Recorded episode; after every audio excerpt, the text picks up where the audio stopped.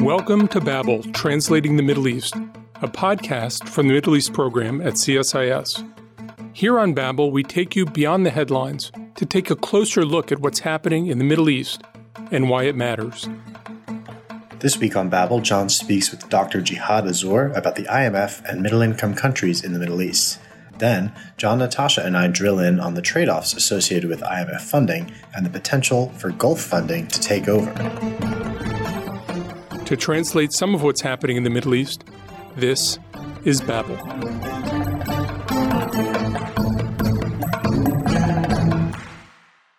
Jihad Azour is the director of the Middle East and Central Asia Department at the International Monetary Fund.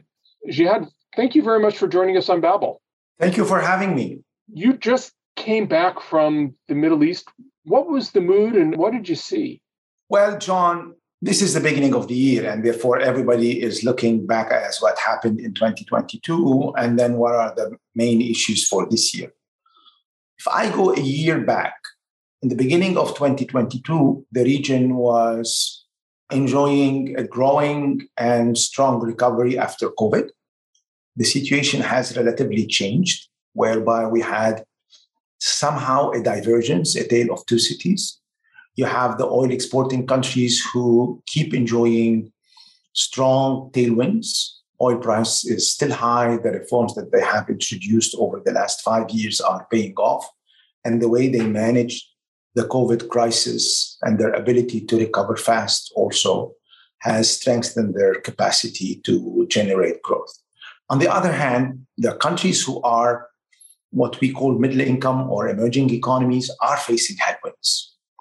One is the increase in price of commodities, price of oil, price of food, with the war in Ukraine is affecting their economic stability. They are facing it for the third year in the row, double digit inflation. On the other hand, especially the middle income countries who also rely on the market for their financing where the change in the course of the global monetary policy are being hurt by high level of interest rates. When I look at 2023, there are certain number of things that we know. One is globally economy will slow down. The three major engine of global economy are on slowdown mode, the US, Europe, and China for different reasons, which will affect the rest of the world. Second, the uncertainty on the second year of the conflict in Ukraine is also an issue that is on the mind of many people, especially that this region is very much affected by geopolitical developments. And three, long-standing issues are still there. The level of unemployment is on the rise, especially at the youth level, and the level of growth on average in the region is not enough to maintain the same level of income per capita. Therefore, this year is going to be an important one and is going to be a challenging one for some countries in the region. So let me go back. You mentioned the impacts of COVID. Overall, do you think that COVID had a larger or smaller effect than you had anticipated on regional economies? I think countries were able to react very quickly. By and large, they were able to protect lives and livelihoods. And despite some challenges in the beginning in terms of access to vaccine, in terms of access to medical resources, most of the countries were able to set certain practices, introduce certain number of policies that brought confidence back very quickly and helped them address the challenges of maintaining the right balance between reducing the spread of the virus and maintaining their economy functioning. Therefore, the exit from COVID was also strong and fast. We, in the level of recovery in 2021 and in 2022, covered for the loss of output that came with COVID. And also, the recovery helped several countries address some of the issues that came up immediately after the COVID crisis. However, there are scars, and scars for certain sectors that were more affected, especially the informal sector. Our contact intensive sectors were more affected, and a certain number of social groups because of the weak infrastructure in terms of telecom, in terms of internet, were more affected because their access to certain basic services was not equivalent to the rest. The second important development is unemployment. Unemployment went up across the board, especially for the youth, and women participation declined. And those are, for me, the priorities for the next decade. Any policy should aim at ultimately achieving, through higher level of growth and inclusion, the capacity to provide jobs and the capacity to increase the level of participation of women in the economy. One of the manifestations of frustration, especially with IMF policies, have been people who come out into the streets periodically over the last 20, 30 years in the Middle East to protest the government cutting back on subsidies, cutting back on the sorts of price supports that they've come to expect. How does the IMF think about how much political space governments have, how much leeway they have? Do you measure that?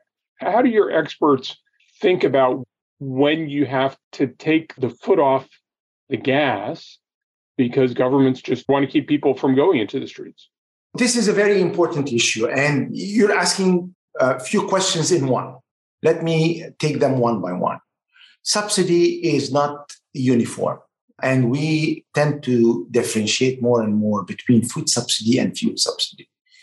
Our research is showing that fuel subsidy is more regressive than the food subsidy, i.e., the low 40% of the population don't benefit on average for more than 15 to 20% of the full subsidy, which means that you are providing very rare and precious resources to those who don't need it. Therefore, it's very important to make sure that you expand your social safety net. And when you need to provide subsidy, you provide it in a targeted way. We are very much in favor of social protection. The level of spending on social protection is relatively low in the region and need to be increased, but need to go for those who are in need for it, not the opposite. But on political terms, often it's not the poorest who go into the streets, it's the middle class that goes in protest, right? This is the second dimension of your question. Therefore, the subsidy in itself is proven to be not the best way to use public resources. It's regressive and it transfers resources from those who need it to those who don't need it. I think it's about time that we look at the overall social framework, the social compact, whereby we address the root cause of the issues. You need to strengthen the social protection by providing income support to those who economically cannot afford. And this is importance of social transfer that needs to be targeted. Second is the social contract, especially for the middle income people, whereby you need to promote economic activity that create jobs, which starts from investment, infrastructure, and enablers. Investment is to promote investments in sectors that create jobs, that export, and that allow your population to thrive. Infrastructure, you need to have an infrastructure that helps in increasing productivity in telecom and transportation and logistics. Enablers, education, access to talent, access to finance. When you compare the region to other parts of the world, you see that access to finance for a region that has financial resources is very low, between 3 to 5%, when you know on comparable basis, it's 15 to 18%. Women participation is low for a region that is investing in education. Therefore, here you need to enable by unlocking some of the legal impediments by developing certain number of social infrastructures, childcare, public transportation. All these issues are very important. And last but not the least, transparency, corruption, fighting corruption are important elements, not only in bringing trust back, but also in also increasing the capacity for those who in the middle class do not have access to what we call the wasta to have access to opportunities I think it's a good time for the region to go back to basic things in order to use this moment, this challenge, as an opportunity to do a major transformations. On your last question, yes, we have invested a lot on understanding the political economy of reforms. And also, we developed indices about social unrest. But the experience here, John, is very telling. Delaying decisions put you in a situation where you need to do more with less impact. If you delay decisions, if you delay policies, you end up doing more effort or more adjustment. And also you end up increase the level of resentment. Therefore, I think it's important to understand from previous cases that it's very important to be as transparent as possible, explain to people what are the trade-offs, move fast, and create through those challenges a possibility to break some of the bottlenecks that exist and unleash the potential of your economies. This is also a moment where part of the region is going to enjoy huge level of additional revenues. We estimate this to be on the north of $1 trillion over the next four to five years. This is something that can be channeled to different countries, and especially that we see the GCC countries wanting to invest and they are interested in more foreign investment or direct investment in those economies. It's an important moment, and time should be used wisely. I want to come back to that, but I want to drill down a little bit on the specifics. You talked about the importance of moving quickly, and there were more than nine months of serious negotiations with Egypt over a loan that initially was speculated to be in the 10 to 15 billion dollar range. It took nine months. President Sisi was in Europe and said, "You have to understand, give us political space." It came in as a three billion dollar loan in December, very much on the low end of expectations. Why were expectations off? What did people miss about Egypt's need for an IMF loan, and what do you think is going to come from the IMF loan? Well, first of all, the partnership between Egypt and the fund is a strong one. And Egypt has done important reforms over the last five years. Those reforms helped the Egyptian economy to grow at rates exceeding 5% on average. And this despite COVID. Last fiscal year, Egypt has a growth rate of 6.5%.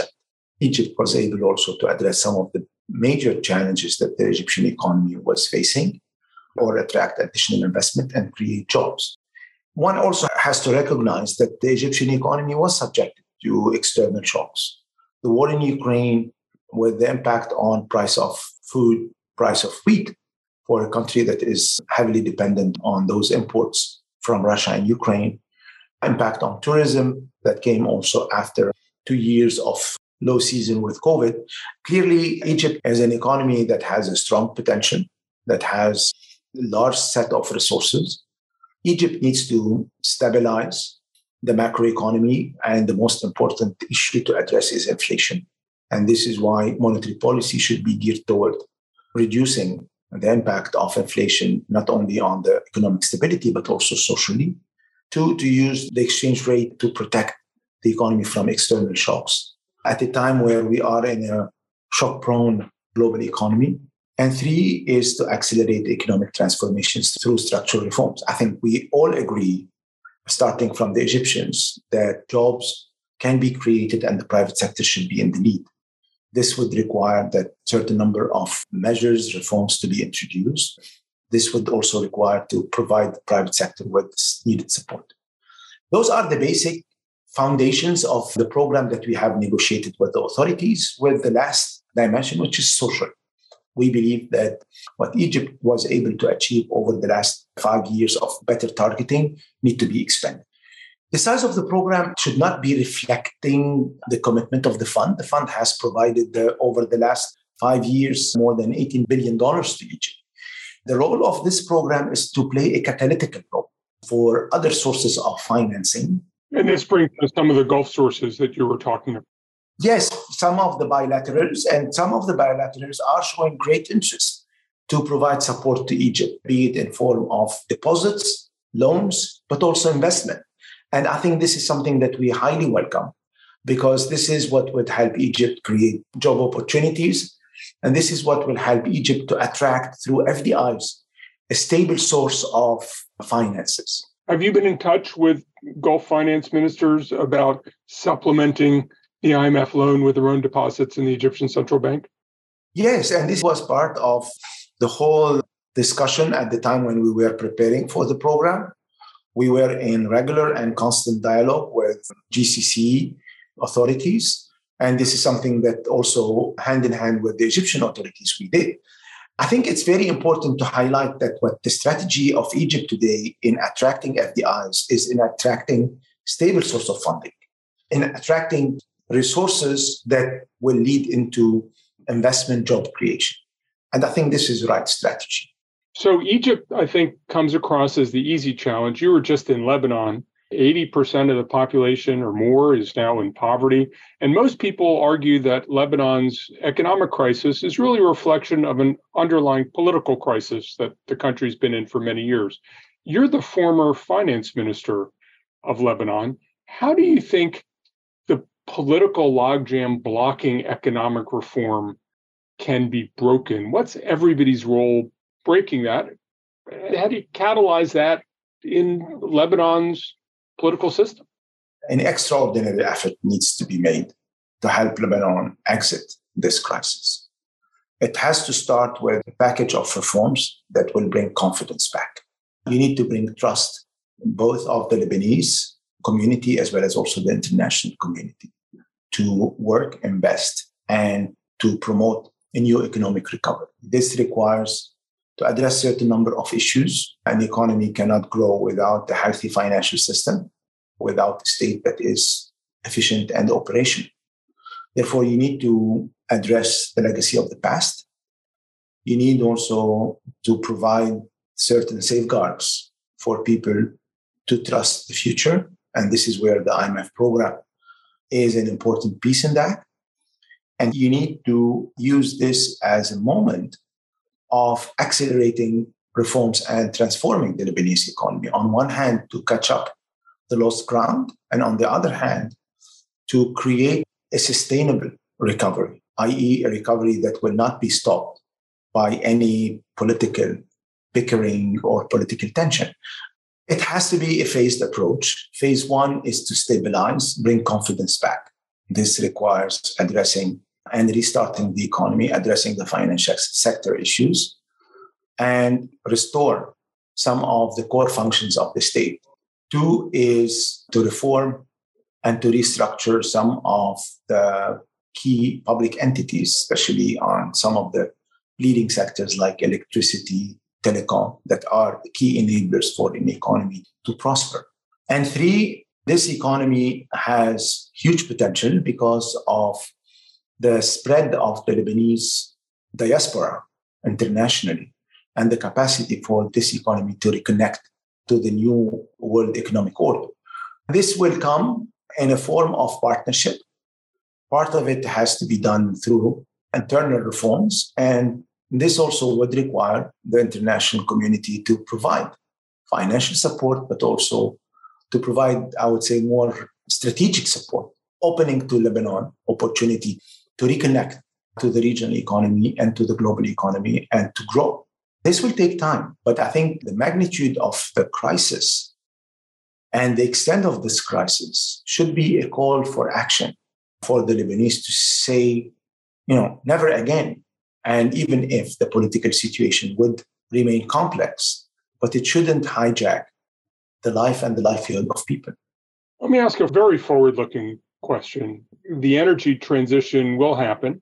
We don't know just how quickly, we don't know what it'll look like. As you think forward in the region, when do you think the energy transition is likely to start taking a bite out of regional revenues? How will the phases proceed as the energy transition affects both labor exporting states and oil exporting states in the region over the next 50 years? Well, one, one has to recognize that climate issues are affecting the region. I see many countries developing long term energy transition strategies, starting from the oil exporting ones, but also to the others. And the COP27 in Egypt was an opportunity to highlight the importance of that. Three, of course, when you talk about energy transition in a region where you have large portion of the oil and gas export coming from the region has a different meaning.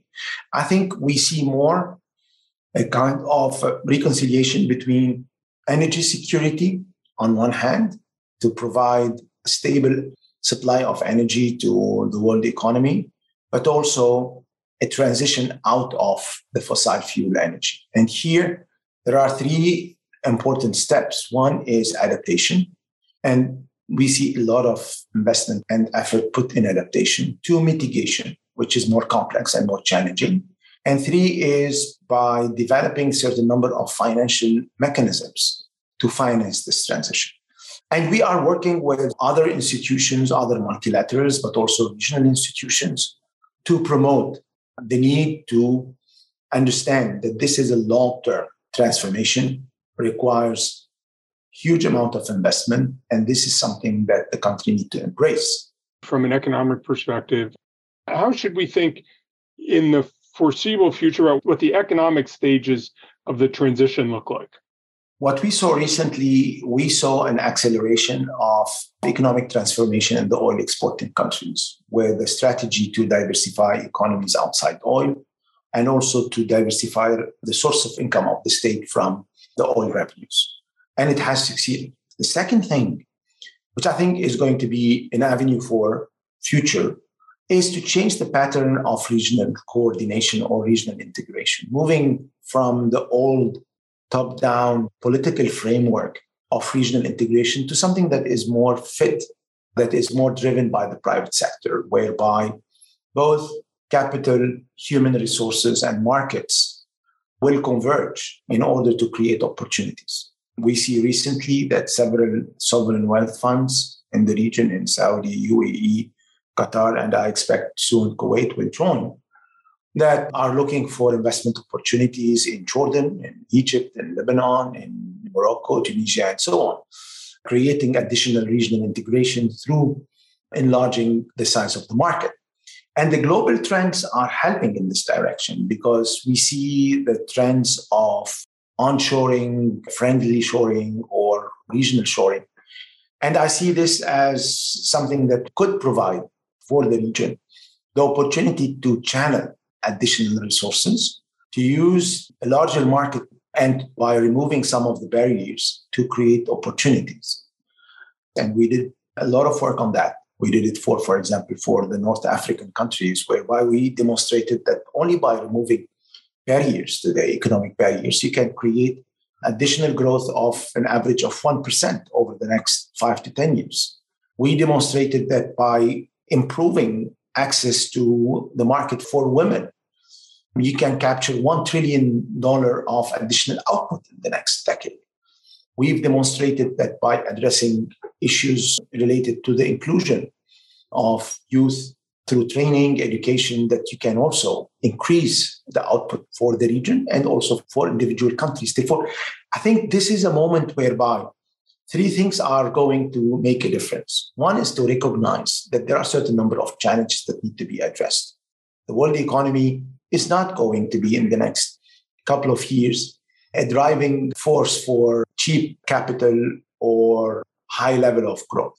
And therefore, you have to recognize that and you have to adjust to this. Two, macroeconomic stability is still important and matter. And three, the countries of the region have already developed strategies, plans to accelerate economic transformation. Maybe this is the right time to put those pieces in implementation. And let me ask one final question. There was a perception in the 70s and 80s that the Gulf money brought with it a certain cultural price, that there was a spread of conservative religion. There was a sense that attitudes toward women's dress was somehow connected to Gulf support. Clearly, the Gulf is moving away from religious conservatism as it had in the 70s and 80s. What do you think the Gulf would look for as a trade for the investment of more capital in the region? Are there cultural or political things the Gulf would want in exchange for helping the economies of the Levant and North Africa? It's a difficult question. Let's try to dissect it into pieces. One, the trend that Gulf societies are taking is more toward liberalization, toward openness. We see this in Saudi, we see this in Qatar, where recently the World Cup, we see this manifested in UAE. Therefore, there is a trend of social transformation in the Gulf that I would say is even faster than what we see on average in the region. Two, the nature of capital is much more, I would say, investment and private sector led or private sector mentality that is going now toward those countries. You have less funding that is going through the traditional channel of deposits or loans, and you see more interest in investment. And an investment that is managed by professionals usually seek to create value for investors. Therefore, I see less disconnection going forward. And also, I think I see less the tendencies of exporting any ideology currently. I think what is important at this stage is to recognize that basic fundamental issues still need to be addressed. Okay, you need to create more growth because you have a population that is growing and growing fast. And if economic policies do not create opportunities, they will not satisfy the population. You have to reconcile between the short term and the long term. The short term means that you need to provide both economic stability, address and mitigate the shocks, especially now the shock of inflation, the shock of increase in prices, but also the medium term transformative reforms and the trends that are accelerating today because of COVID and because of the various shocks. And last but not the least, I think more you connect this region to the rest of the world, better is. And here comes the role of the private sector, the roles of investors, comes the importance of the enablers, education, healthcare. All these elements are fundamental in designing the future. Still, this year is going to be a challenging one for the world economy and for the region too. And it's very important for the countries to preserve their stability when the winds are changing and the tides are high. Jihad Azour, thank you very much for joining us on Babel. Thank you, John. Thank you for having me. Next up, John, Natasha, and I will focus on the trade offs associated with IMF funding and the potential for Gulf funding to take over. John and Natasha, good to see you. Good to see you, Danny. Good to see you, Danny. Dr. Azour mentioned trade offs regarding subsidy reform, the social contract. Certainly, trade offs will also become an issue when it comes to sources of funding for middle income countries in the next several years. To start, Dr. Azour spoke to the importance of moving quickly, being transparent with people about trade offs that come with reforms. What I never understood when I was living in Jordan is people felt that government interventions, call it subsidies, price controls, were an entitlement, despite the fact that surely everyone understood they were not living in a country that could afford to do those kinds of interventions indefinitely. Where does that disconnect come from between the IMF, these governments, and the people? First, people think that the reason the government can't afford things is not because it can't afford them, but because there's corruption, because there are other people stealing, and that a little more efficiency will mean that they can continue things as they go. But the other piece of it is I think a lot of people feel that their middle class status is precarious, that they can only be middle class because they have these things that take the edge off rising prices, that take the edge off the cost of fuel. And I think there really is this sense that people have that were it not for that, they would in fact be really poor. And this is the only thing that allows them to be middle class. The other piece of that, which I think is a very important piece, is the poorest of the poor are generally not politically active. You need a certain amount of time and a certain amount of security to go out into the streets and really protest. And I think if we think back to the Arab Spring protests and everything else, they're really a protest of the middle classes, not the lowest classes. And I think as we look forward to economic precarity in the Middle East that Jihad Azour was talking about, we do have to wonder about where the middle class is going to be. I think actually the largest number of people in the Middle East aren't really in the poorest of the poor. They're interested in people who feel poor, and an awful lot of people in the Middle East feel poor partly because the cost of a phone and the cost of internet and the cost of a car and all those things, things that you wouldn't assume would be necessities in 1970 are certainly necessities in 2023, and they cost a lot of money. Yeah, I've talked about this before, but that gap between realities and expectations. If you go to university for four years and you put in the hard work and there's no employment for you, then that's going to create some tensions, right, between the population and their government. And we're seeing rising unemployment rates. In some countries, it's like a fourth of the population that's unemployed. And certainly even higher numbers of young Under, people and underemployed, right? And so I think that, you know, how these countries absorb those people, those young people in the future is going to have a tremendous effect on the stability of the region and, and, you know, what we see moving forward. And then that also intersects with a lot of the other challenges that we're seeing. I mean, from COVID, but also with climate change. You know, there are parts of Jordan right now where 90% of the active male labor force is employed by the public sector because agriculture is just no longer a possibility in these places. Well, and so the IMF's argument is you have to create private sector jobs, and you know that's where they're trying to move toward. The challenge is that a lot of people say, well, I don't really see the jobs and it's slow and, and I need a job now, not in six years. And not only in countries like Jordan, countries like Egypt, countries throughout the region, the expectation is that the governments have to absorb all this excess labor force as you move more women into the workforce. You also have an even greater demand for how do you create enough high quality jobs to keep everybody employed. And it's one thing to say, in theory, this all works out. But as you have young people, maybe 20, 24, 25, thinking about what's my future? Can I get, afford to get married? Can I get an apartment? Can I do all these sorts of things?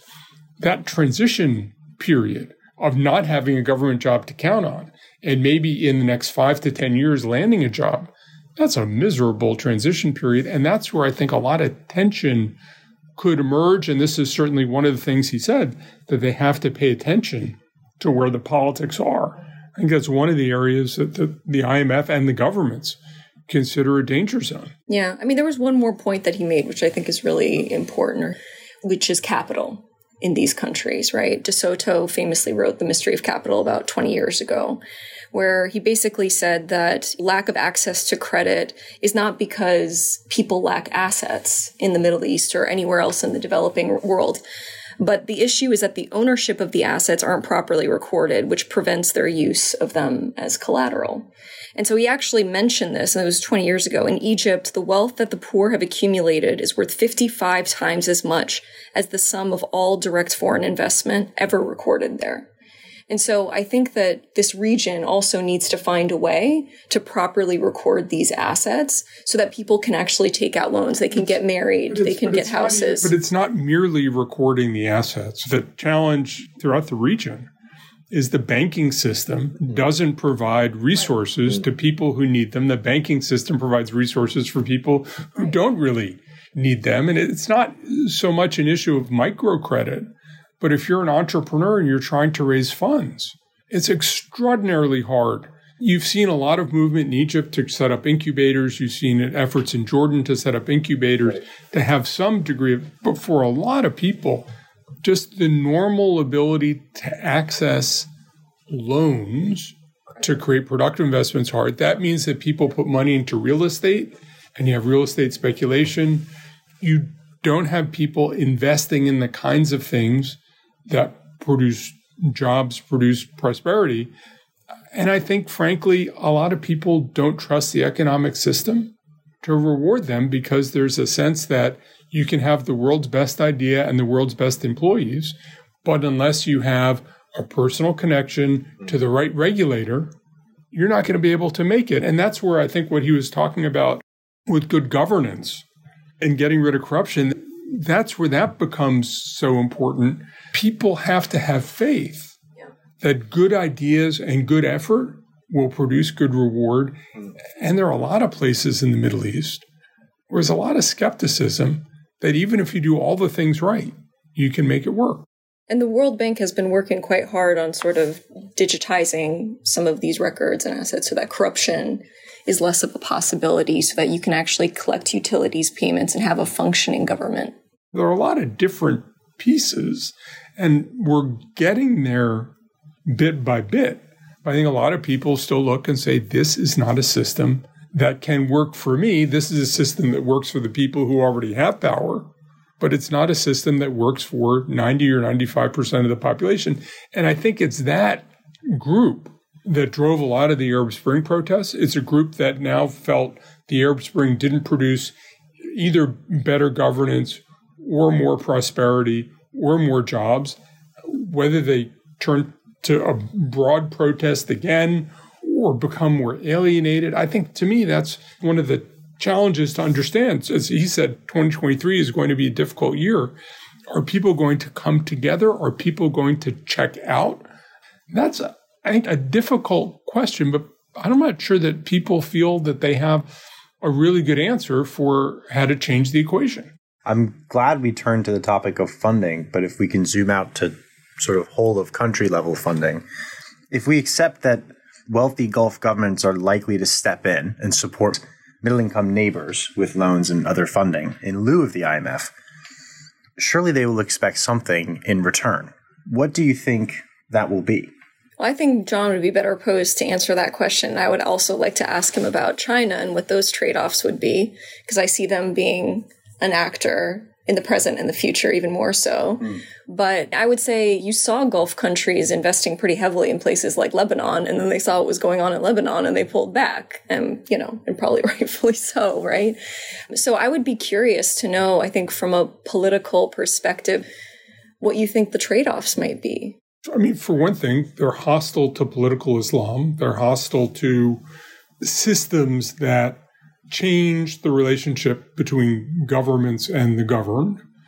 So I think there'll be an effort to keep things tidy in the way they see it. They certainly are going to want their returns. And this has often been a problem that people who invested in some of these countries felt they couldn't get money out of these countries. And the Gulf governments are going to say, we want to make sure that we can cash in our investments.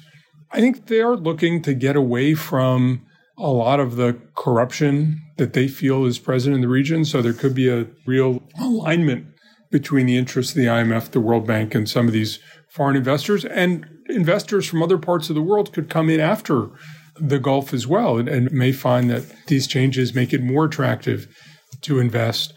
On the China side, China's not really invested a lot in the Middle East. They've done projects in the Middle East. But in terms of putting money into the region, mm-hmm. they make contracts. They agree to build things with their people and then they go home. So I don't think the Chinese are really looking for that. And I think, frankly, the Chinese are already imagining the horizon for their engagement with the Middle East. The energy transition will mean that after 30 years, they won't have to have much to do with the Middle East in their mind. So I think they're looking to make arrangements in the near term partly to blunt U.S. hegemony in the Middle East and undermine that, distract the U.S. from the Western Pacific. But I don't think China is looking for a long term investment. I don't think China has any view on what a lot of these governments should look like, how they should operate, or how their economics should work. Chinese talk quite explicitly there's no China model per se. There's a Chinese experience, but ideologically, the Chinese are kind of done with the idea of, of trying to inspire people to follow a Chinese economic model. Right. And what do you think about sort of back to the Gulf countries, the Iranian influence part of this? Because I know in Lebanon, especially US aid in particular, can't really work in a lot of southern Lebanon because of the Hezbollah presence. And obviously, Gulf countries, many Gulf countries have an issue with Iranian influence too. Has that impacted their desire whatsoever to sort of look at ties to Lebanon, Iraq, you know, other places where there's obvious Iranian influence? It's been interesting in Iraq because initially the Gulf states came into Iraq partly to bring Iraqis into greater alignment with the Gulf and draw Iraqis away from Iran. Whether they're going to sustain that, I think the Gulf countries are sort of interested in Iraq, but aren't ready to double down on Iraq. They want to leave themselves an out if things go in the wrong direction. But I think they also have become persuaded that if you leave Iraq to the Iranians, it'll become a self fulfilling prophecy. There's no going back to Iraq as a Sunni bulwark against Iran. Iraq may become a more attractive focus for investment in the future. But I think at the current time, the Gulf states have been interested in coming in in the wake of the IMF, certainly in places like Egypt, where the IMF does the heavy arm twisting that the Gulf states weren't able to do after the Arab Spring. And they come in and they invest in formerly state owned enterprises and other kinds of investments. I think they're interested, but they also want to preserve uh, their ability to pull out if they can't get the kinds of returns uh, that they should. John, in the interview, you mentioned that the ultimate loan from the IMF to Egypt was much smaller than many people only expected. $3 billion, which is not a lot of money for a country of 100 million people. Billion? Right. If you take that in concert with this sense that there's going to be greater Gulf funding for these countries, is there a sense that the IMF and its role is shrinking in the region? And whether or not, what does the Middle East look like in the medium to long term if Gulf governments take on a bigger role in funding middle income countries? Yeah, I don't know about you, Natasha, but I certainly have been struck when I was living in Egypt in the 90s. When people talked about Arabs, there were two ways people talked about Arabs, right? One was we are the heart and soul of the Arab nation. Arab was good. But the other is Arabs are the Gulfies who don't work very hard and have a sense of entitlement and don't have a sense of culture and all those other sort of things. I could imagine that we get to a point where there's a lot of resentment that Egyptians feel they are working and all the money is going overseas, right? Because Egyptians and Jordanians and Lebanese and others feel a sense of exploitation from the Gulf. But they're also is an important way the Gulf is a source of huge amounts of capital potentially that would help transform the region. And as Jihad Azour said, in many ways, there have been these efforts at diversification in the Gulf that can be models for more robust, diversified economies in the Levant and North Africa as well.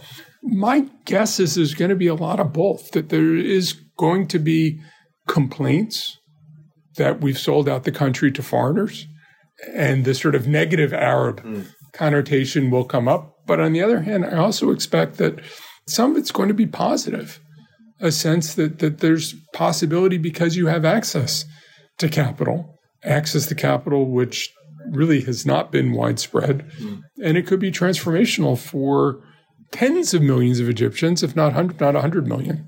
Yeah, I mean, I suspect that, I mean, the IMF and the World Bank also are set up in a sense to sort of provide their seal of approval, right? So even if it's a $3 billion loan, as John was saying, with that $3 billion loan and after those negotiations, then Gulf governments, and I'm assuming other foreign investors feel maybe a little bit more comfortable entering the market and investing and things like that.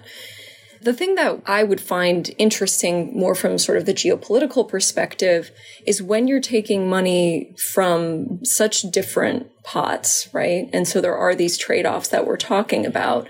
When do those trade offs start to contradict each other? Mm-hmm. And as these countries are pulled in multiple directions, because I know Jordan has felt that and being pulled in the direction of the United States, which has its own strings attached to various funding bits and others. And I think that that's going to be a tightrope, I think, for a lot of these middle income countries to walk for the next few years. But I think one of the differences is the United States has had a democracy and governance aspect to its programs for decades. That this dates back, I did my dissertation on Egypt and American foreign assistance in the 50s. And part of the program was how do you have good local governance in Egypt? The Gulf governments are not interested in democracy and governance issues. They're interested in making the economics work, whether that creates a conflict with Western countries, whether it's complementary, partly depends on how things play out in some of these recipient countries. But I think that there's probably a larger discussion that's going to happen in the United States. How important should democracy and governance be to U.S. development programs as there's increasing financial pressure on U.S. foreign assistance. Our aid program to Egypt has gotten much smaller than it's been. And I wonder as more Americans question what our role in the world should be and how much we should be trying to remake the world in our image, whether there'll just be a sense that governance in the Middle East is not a principal concern of the United States. It's not a principal concern of the Gulf Arab states. And it may fall down on the priority list. How that affects issues of democracy and governance in the Middle East if the U.S. is less focused on it and other donors are less focused, I think is, is an open question, but one also worth paying attention to. Near Eastern studies nerd myself. I'm often more inclined to look at the political and social drivers of change. So it's been interesting to take a look at economic drivers instead. John and Natasha, thank you for joining me. Thank Thanks, you, Danny. Danny. Thanks for listening to Babel. If you enjoyed this episode, please subscribe to the podcast on iTunes or Spotify or wherever you listen to podcasts. You can find more analysis on this topic linked in the show notes on the CSIS website, and you can find us on Twitter at CSIS Mideast.